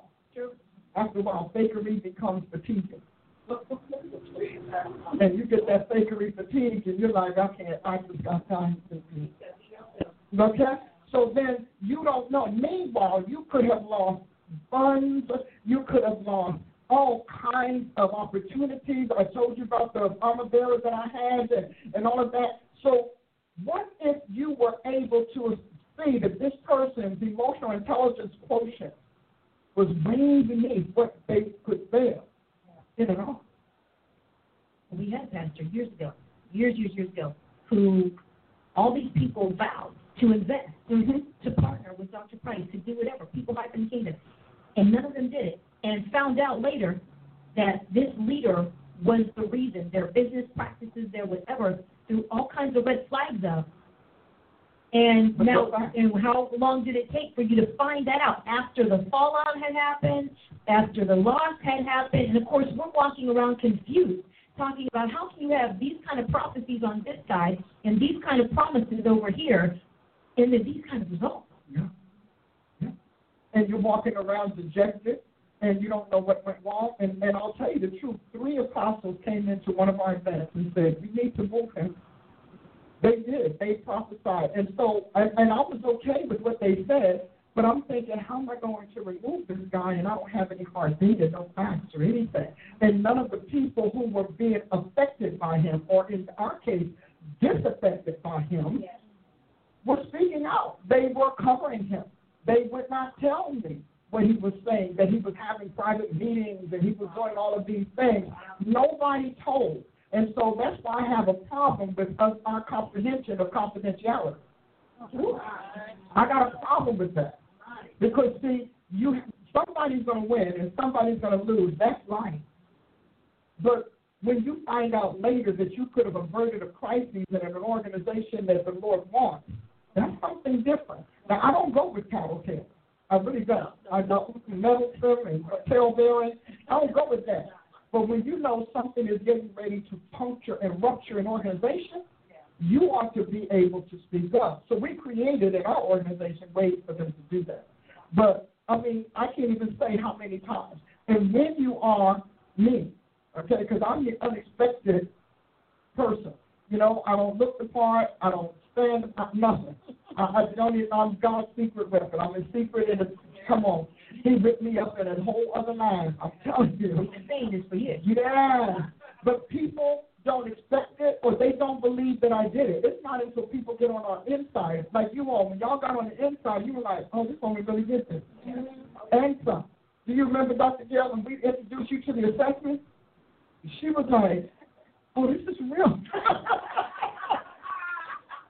we took her into the, she was part of the school. She's part of our school took her to the back office. You know? Okay. And so the reason is that God always sends the solution, the Savior, the rescuer with the judgment and ahead of Otherwise, he's not Alpha and Omega. He's either going to be Alpha and Omega or he's going to be caught up in the, in the swell that Satan creates. And I don't see our God doing that. And so when we think about how do we fix this, how do we how do we check? First of all, we fix it by looking at the equipment, looking at the materials, looking at the instruments and the resources, you know, and then look from there, looking first before that, looking at methods, looking at the methods that we have. Let's look at our accessible uh, uh, criteria. What are we calling a minister? What are we calling a a, a uh, devoted person? What are we calling a saved person? You know, we got a lot of unsaved people who have been put up because the pastor thought that it would be expeditious for their church vision, and they figured, well, we'll get you saved along the way. You know, people don't always get saved on the road. You know, the road of Damascus doesn't always save everybody. Okay? It just doesn't happen. And so as we go forward and we're looking at these, these assessments and, and, and the fact that we need to do it, I, want, I feel like I'm a little bit remiss about not offering you my book, Assessing Your Prophetic Self. We got a lot of books around here. You know, we just got books every kind of way. Amen. Thank you. This is my latest book, and it's pretty much how can we talk about assessment and we don't tell you about it. So let's say this whole thing is foreign. I've had, uh, over the years that we've done this, we've had so many people tell us that that's the world. I was like, do you realize that the world was once Christian? Right. No. Well, welcome to the shocking revelation. So before secularity got it, God gave it to Christians. So we're just going back to our first foundation. And they assess when you look at some of the educational programs they had right then, you couldn't end up with anything but a degree in Jesus. And then devils woke up and said, Hold on, hold on. And some of their kids got upset. I don't want to learn about him. And so we have where we are today. But this book, Assessing, it is a prophetic primer. Now, we don't have one for but we do. We have a book for leadership called Now That You're a Leader. You can look for that. I'm sure somebody's going to throw it online. PPM Global, PPMGlobalResources.com is the website that's going to take you to all of the products, books, audio downloads. Yes. So when you think about it, and I want to just share some of this because I need you to understand. And, with, and those of you who bought it, go buy it with you. Amen. Okay? On Amazon. On Amazon. I don't know where else they can write it, but you can start at Amazon. Assessing your prophetic self is a timely guide for today's prophetic environment. As a primer, this work answers dozens of questions and supplies practical solutions to this century's prophetic climate. Emphasizing prophecy more than prophet, it spans the entire spectrum of divine communication, a catch-all phrase coined to identify God's words for his children, futuristic or not. Assessing your prophetic self shows you how to assess your prophetic self and why it is healthy to do so. This primer informs and instructs you on divine communication, prophets and prophecy, assessment and their value to prophetic criticism and judgment, how to view and explore your prophetic self as well as the prophetic in others, what general and prophetic assessments contain, how to isolate and determine assessment elements, and lastly, how to build simple assessments. I love it. We have online here. First Lady uh, Tarver said, I love this book and getting ready to read it over again. Robert Majors, hey, Robert. He said, I just purchased it. I took the assessment as well. Oh, can I say, can I say that? Straight up here. There you go. And we love the feedback. Let us know what you think about the assessment. Let us know what you think about assessing your prophetic self. Isn't that powerful? Because let's say you're interested. This is new. We've been told again. I want to go back to how I uh, introduced this. We've been told that assessments and things like that is of the world and worldly. So I have to bring the church back to its legacy. That's right. Its heritage. AD is us. All AD is us. From the birth of Jesus Christ to today. It's church. It's Christianity. Uh, now, all of it has been God, but until God spoiled principalities and powers and made a show of them openly, till he cast out the God of this world. So the Holy Ghost came and brought all God's seed to the planet. Oh man, I gotta hit something. I gotta hit Oh, boom! Come on. Stop letting devils lie to you and make you think you they created. They did not. They don't own this. We own this. But all things are yours, says Paul. All things. Everything is Christ, and everything Christ is yours.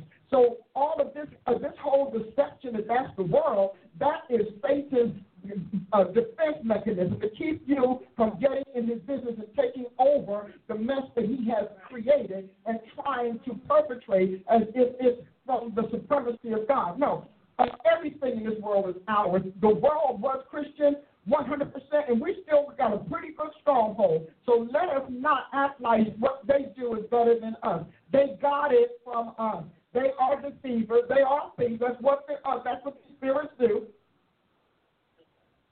Education, us. University, us. The big eight, us. Um, look at their history. Ivy League schools, us. When people give me that, I'm like, well, I'm gonna need you to have a history class. The history of the Christian church is pretty good. The true, yeah, well, because they rather.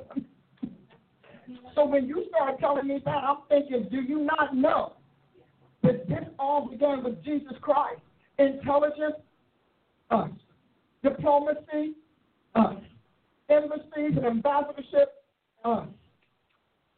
I'm just saying. The us's? Okay, the us's. So when you, so I want you to stop thinking that everything that works and everything that heals and all of these kinds of things came up with. You can. We got a whole psychological system where people never get healed. You're gonna be on that couch until Jesus comes, or until you go to your grave, and you're gonna pay dearly to get on that couch. Right.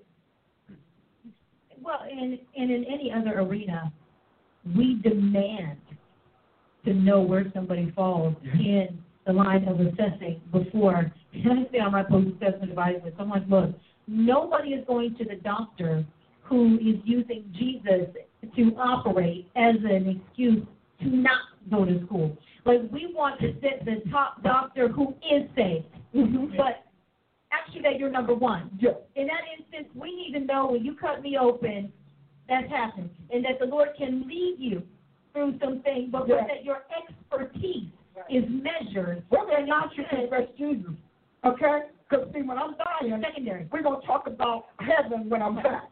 You.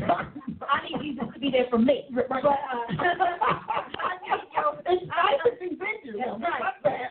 But if he's not in you, but I need you to be number one. You don't look for the attorney. Somebody says, "Well, I'm an attorney. Well, I'm an attorney by faith." No, no. Actually, I practice all because the Lord told me I'm going to be an attorney, and I'm just confessing it, and I just know, and I pray every day, so I hear from God, so He is telling me how we're going to win this. No, no, baby, no. None of that makes any kind of sense in any other arena, but in these fields. Now, God gave them the mantle to be an attorney, just like He did you to be a prophet Mm-hmm.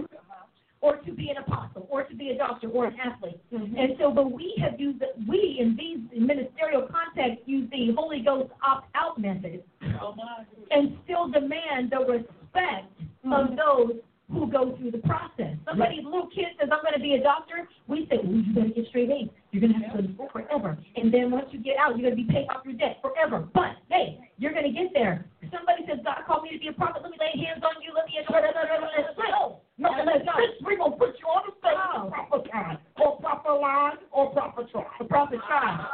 Prophet trying. Okay. Come on with the prophet trying. Somebody tell that. That's good. That is good. Stop prophet trying on my life. Look. Okay.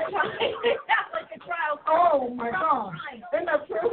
And so we want to bypass all of that. We want to run down our resume of all the people we sat under Mm-hmm. For three days. three days. You know, this is not the pastor. You sat under Jesus for three and a half years. Hallelujah. Okay, hold on. We got testimony here. Stephen Holt Jr. What's up? Who kill him? Oh, kill him. And he said, who kill him? That's it. He said that PAQ really works and it also exposes the areas where you lack and need to grow. Assessing your prophetic self gives you the building blocks to assess your life from God's perspective. Come on, Kelly. We're going to see him in November anyway. He's going to be here. Yes, Prophet Tall. Prophet Lie or Prophet Trying. She thought that was hilarious. And, and so we don't put ourselves through any of the paces of proving and trying. But, like you said, to reduce that uh, public safety, like the public safety issue that we have of wrecking, train wrecking people's lives, and then get offended or make excuses when you're blocked. So in our organization, where we have people come in who are used to riding on their anointing and riding on whatever their, you know, their profit or whatever it is, even if they're not a prophet, And when they realize they get this far until you get to training. Yeah. Well, have you gone to school? Have you? I know I need to take the assessment. Have you taken it? No, Are you in class? no. Are you done? And, and you want to run down the resume. Yeah, your prayer closet resume. Is that right? Your prayer closet resume. They love that proper try thing. Proper trying. Everybody's proper trying.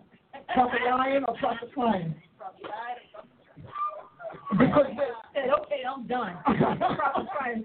Listen, you have got to love this apostle. All right, the wife. Make sure that, yeah, you have got to love. Kamisha in the room about flatlining. uh, you, again, they Done. say it out. Said, done with the ambulance. With the ambulance coming. the ambulance coming. Oh.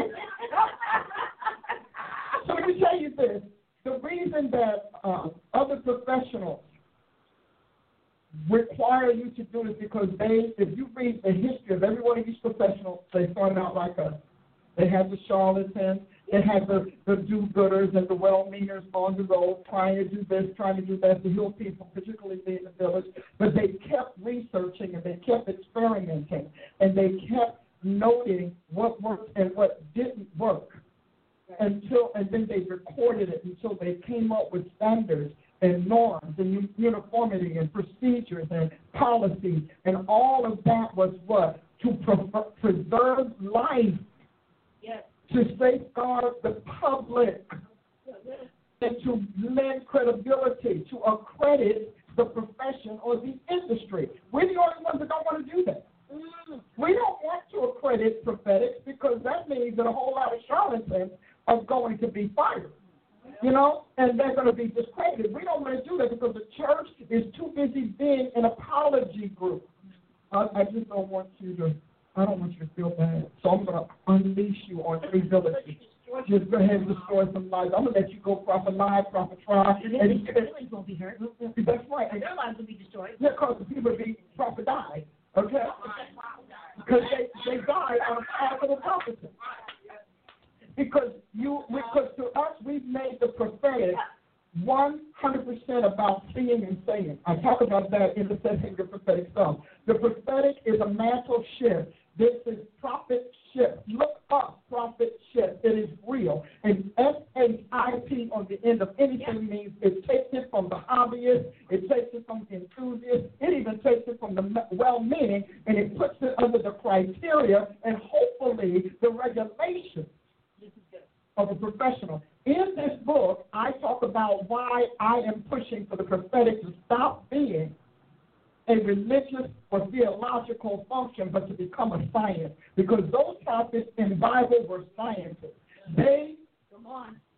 what is that true? But you have to read the Bible to know that they were scientists. You know, uh, Samuel knowing how to throw that water, that that meal in the water, to put, that's a scientific act. The- the- uh, Moses telling us how God created the heavens and the earth. Job, Job and his three friends telling us how creation works. God talking about how he weighed a snowflake. I'm still going to ask him, I need you to tell me the scale. I want to know where is the scale that weighs want it.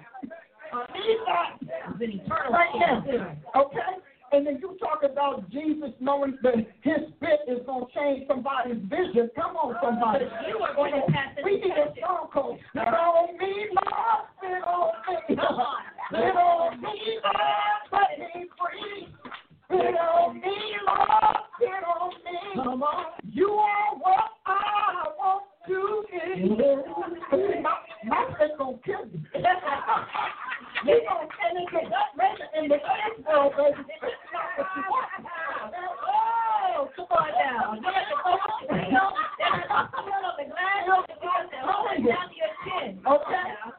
I'm telling you.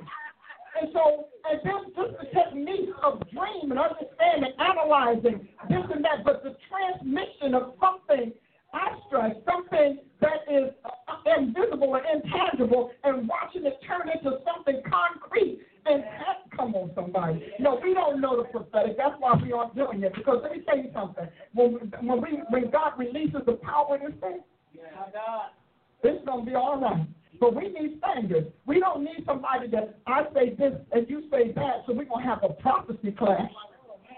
Meanwhile, God hasn't backed anything that you said in 10 years. Oh! Where is the prophet's registry? I'm telling you, you need to enroll in school. We need to think mentorship and prophetship. And then we want to sit down and give a prophecy to people who have had 95 years of school, 210 years of experience, frustrated and everything, and you're going to go and speak to the high powers of God, not knowing what they're nothing. Nothing. And, and then and then you're going to prophesy in Elizabethan language like they can do something with that. thou Lord, thou do it. Do it.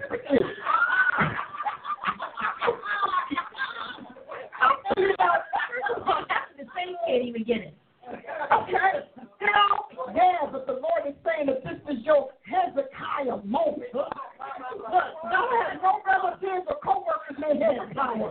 I don't know what you do. We were enemies with a high official. Yes, we were. And somebody else, not an organization, was prophesying to this person who, again, a high official in the seat of government, a high one.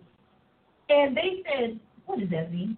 See, in the church, we're going to bluff it.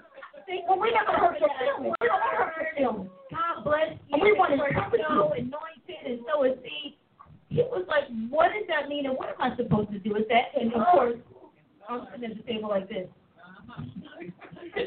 but inside I'm like, now see, she trained us about this kind of stuff. That these people and will never invite you back to a circle. No, and I'm sitting there thinking. I was like, he said, so how does that help me? How, I mean, I don't even understand that. I, I don't even read the Bible like that. And he's having, I mean, this, this person is really like, and I'm saying, if you don't make, I don't know what that means, and I don't know what she's We're saying. actually the same And so we're not in the same group. So let me tell you what God is doing right You now. know real well. Okay? You know real well. I mean, talking about red moons and blood moons and, and uh, the old moons and world. I was like, I was thinking, what? What is this?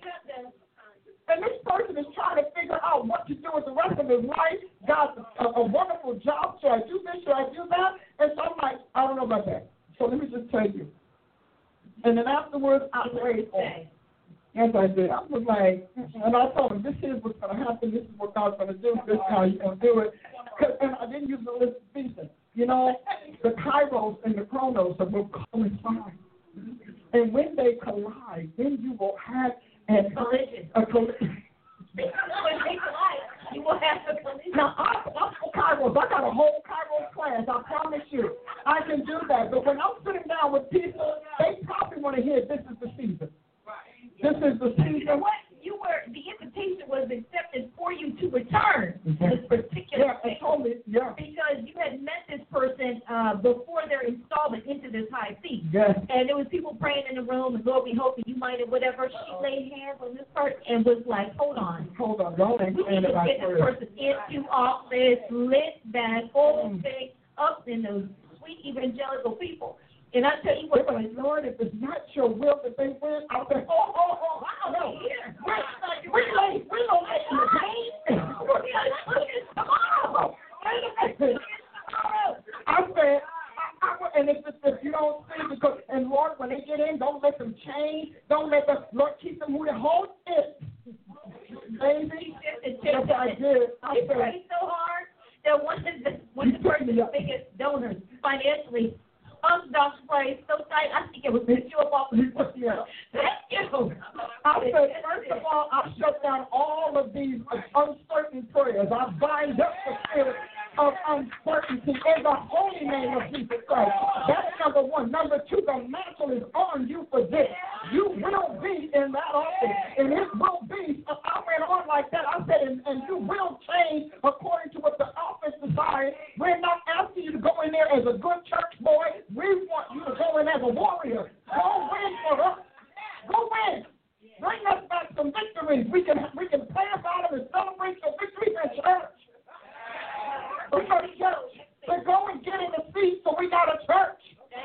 Victory. to- As I said, I was like, and I told him, no, no, uh-uh, don't ask me if there's any kind. If you don't think, of, no, don't ask me, no, because I'm either gonna say this is God or I'm this is not God, and then I'll be like, God will be done. And it was like the election was the next day. I Two mean, days. It was Saturday, Sunday, and it was Tuesday. And I'm thinking you're a little late. I mean, if you don't, and I, but I knew it as they were doing. I said, "Well, see, those prayers would tie up the thing, muddy the waters, and make it very unclear for for, for the, the the angels that are pushing our people and pushing God's choices to go. And you realize, and you know, it's like the church and then the world, and so we we're fighting with that. The person sitting in there is not going to want to go. The person who's fighting for the seat or running against them not going to go. And here we are, Lord, if it be your will, God, if it wasn't your will, I wouldn't be here because I got something else to do on a Sunday evening. Okay, but if you're gonna bring me here, we are putting you in. I said, I set you in that office by the Holy Ghost, by the Spirit of the Living God. We are not, we were so. And and my, me and my team, we looking at each other like, no, no. this really happening? No, we're looking at Dr. Price like, I know you're going to go in and fix this, right? Because Mm-mm. No, no. Because to me, I'm, even if we say, well, okay, God, I just need them, um, they're going to get in. If, I don't care if they got to win three times, they're going to get in. Israel lost three battles before God gave them a win. Because he said, y'all don't know how to fight. training exercise. oh, battle. So, yeah, girl, yes. But I'm to tell you right now, the thing, uh, the offense puts you in. The gift predicts. Because there is no other reason for the gift of prophecy but praying and predicting. Y'all all right? The office is the one that says Samuel poured oil on David. The prophet said, Jehu ran in there and said, This is what uh-uh, we put in.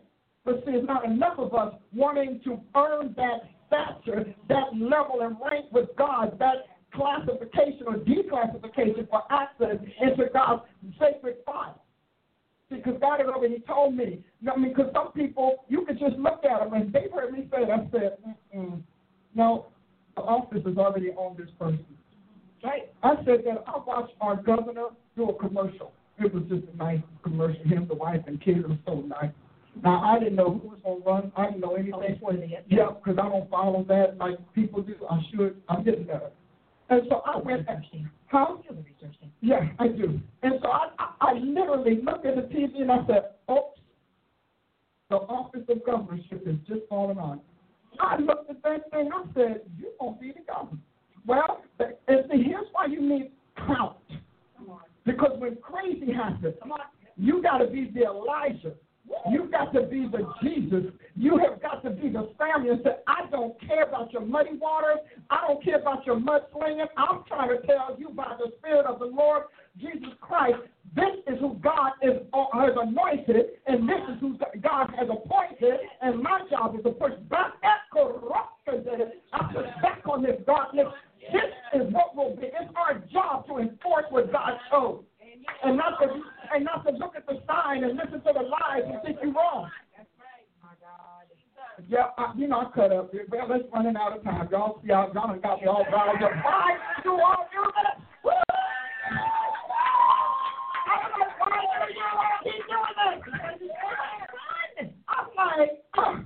but see, if you if you're in the office, then you already know what your superior has said. If you're in the gifting, then you already you just know what you heard or saw. So I, I told God because we God is going to move this office to the next level. He needed to start a gifting so people can have ears to hear and realize that there are vessels that are exclusively communicating from God's throne, from Jesus' office. With this particular example that she gave, um, we had already been in prayer with another group who was asking God to please don't change him and keep him same. I was no. Me and Tom are sitting there, we like, oh, Jesus. I said to the Lord, no wonder you don't get much done. I was like, wow. So we're sitting there. This is amazing because we're sitting there, and all of a sudden I began to pray, and I said, God, first of all, I'm saying this has got to happen. This is your will. The minute I open my mouth, I'm translated to Jesus' office, and he's sitting at the desk, and it's a huge desk. He's all I mean, nothing but glory, bathed in glory. And he says to me, I get there, and he said, come here, come here. He gives me this man's file, his paperwork, and I'm back on the planet. So that's how I do. See, I look for where I work. I work in God's heaven. I execute on earth. That's what I do. And, and see, we, we've been, you know, we, we've been using all of the wrong language. My faith is in that. My faith is in the fact that I work from God's seat in heaven. I'm, I'm in the inner office, outer office. See, we, some of us, we so in love with the courts, we're not in the office. I'm in the inner office, the outer office. Come on here. I'm not, I'm not, I'm not, I'm not going to the courts, you know, so I'm there. But he gave, and I looked at him, and one of the things I had a dream. He showed me, and I saw Jesus. Just, he was in this old rusty, closed down warehouse, and he was just sitting at the desk, and there was no light or anything. He's just working. He looked like he's just slaving. I said, "But Lord Jesus, why are you sitting there like that?" He said, "These are all of the details I can't get you all to do for me, because we too busy playing church and acting out." And so he's laboring he's slaving. So then I get, he said, they think I offered, opened the prophet's office. No, I didn't. I made offices, but the office is yet to be open. Because when it, when that office is open, we're going to change the planet. Every single way. And we're not going to have crazy, and we're going to clamp on crazy. We're going to clamp on that. But anyway, I'm excited. What else you want to say before I we want to say before we go, if you want to clamp down on crazy with us, join us in November at the Year Apostleship Summit. We'll, we'll clamp down on crazy collectively. You can go to drpaulaprice.com, hit events, and that's going to let you know November 18th through the 21st. you want to be here. I, I know people are coming and new people showing up. Saying, we have got to be here in November. If you want to experience this unbridled, I'm, I'm not in there. you now see there's a conference anointing. Yeah. There's the manifestation of God's glory in the conference, the summit. That is unlike church. It's unlike the show. It is, and let me tell you something. June, oh, June, June, and so you want to be here in November. Now, uh, this year, Rumble. Rumble. location, location, location is different. Okay, the sleeping room block is still at the Warren Place Doubletree Hotel. Same hotel. The information will be up by tomorrow. We just had to finalize details. The location of the will be off. It will be in a different church in Tulsa. Our dream church. Our dream church that we're going after.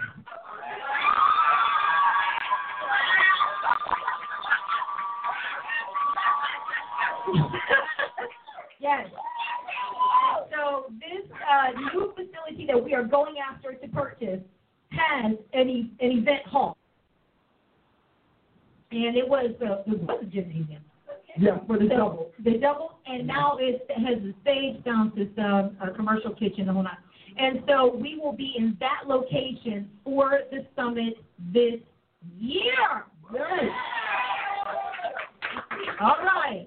Now, transportation is going to be different for you. We're kicking around, maybe doing some shuttling services back and forth to the hotel, to the church, because it's not far from the hotel, but it's not in the hotel. And we know uh, people are accustomed to just shuttling there, and you're there the whole time until we leave.